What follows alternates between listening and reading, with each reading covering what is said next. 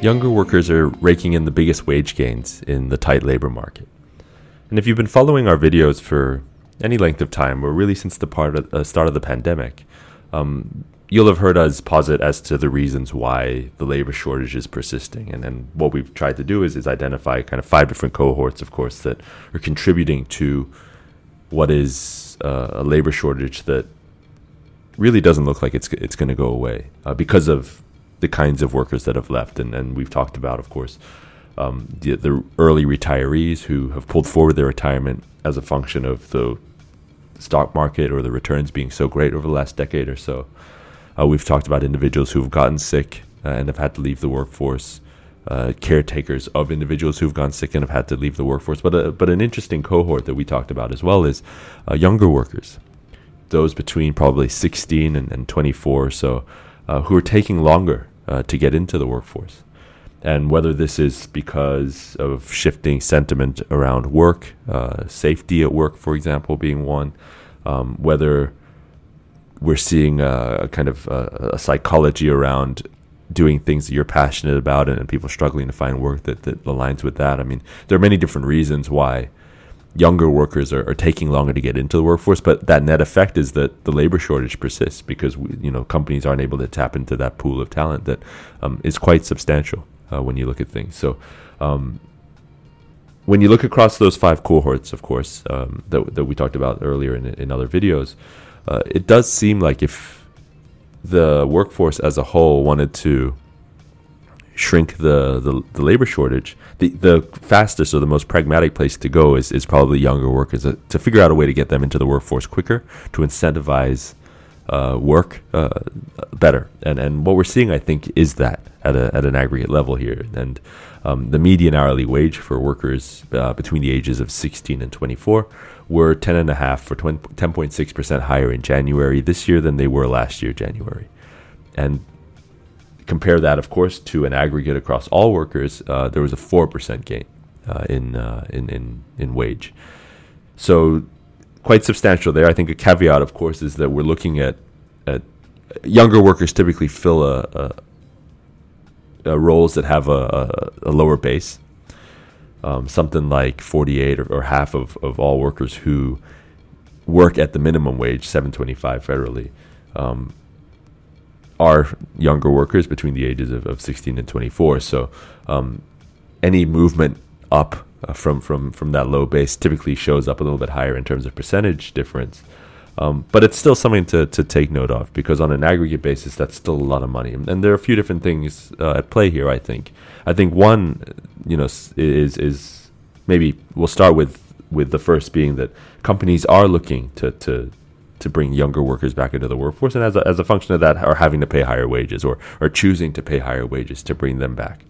Um, that's a little bit of a no-brainer, and I think is, is one of the, the, the simple things to point to when we see a statistic like this. The second is that there are um, inflationary effects here. I think, um, and and uh, inflationary effects that rest on, you know, what I maybe a bed of empathy, so to speak. So. Uh, the CPI read uh, is uh, seven and a half percent up uh, this January than, it was last January. Um, so you know, consumer prices are up seven and a half percent.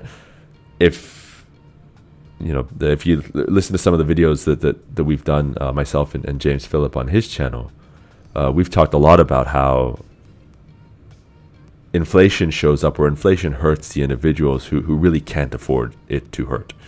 Um, individuals who uh, you know, lower income individuals whose share of of, of um, or who, whose wallet share, so so to speak, of things that they spend on food and staples is a higher percentage than than you know the rest of the the, the workforce. I think a seven and a half percent increase in prices really does affect them more, and as a result of that, I think you have this bed of empathy, despite you know.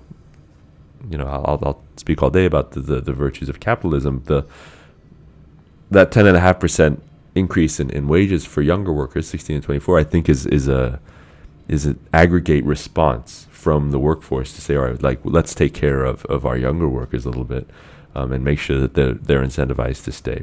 You, I mean, again, you compare that to the four percent aggregate across all workers. I mean, you can read that as a as a three percent net net loss for the rest of the workforce in terms of, of uh, wealth against inflation, younger workers aren't seeing that as much as a share of or as, as a, a read against uh, wage growth. And so that there's a bit of empathy there, I think, on, on at a workforce level.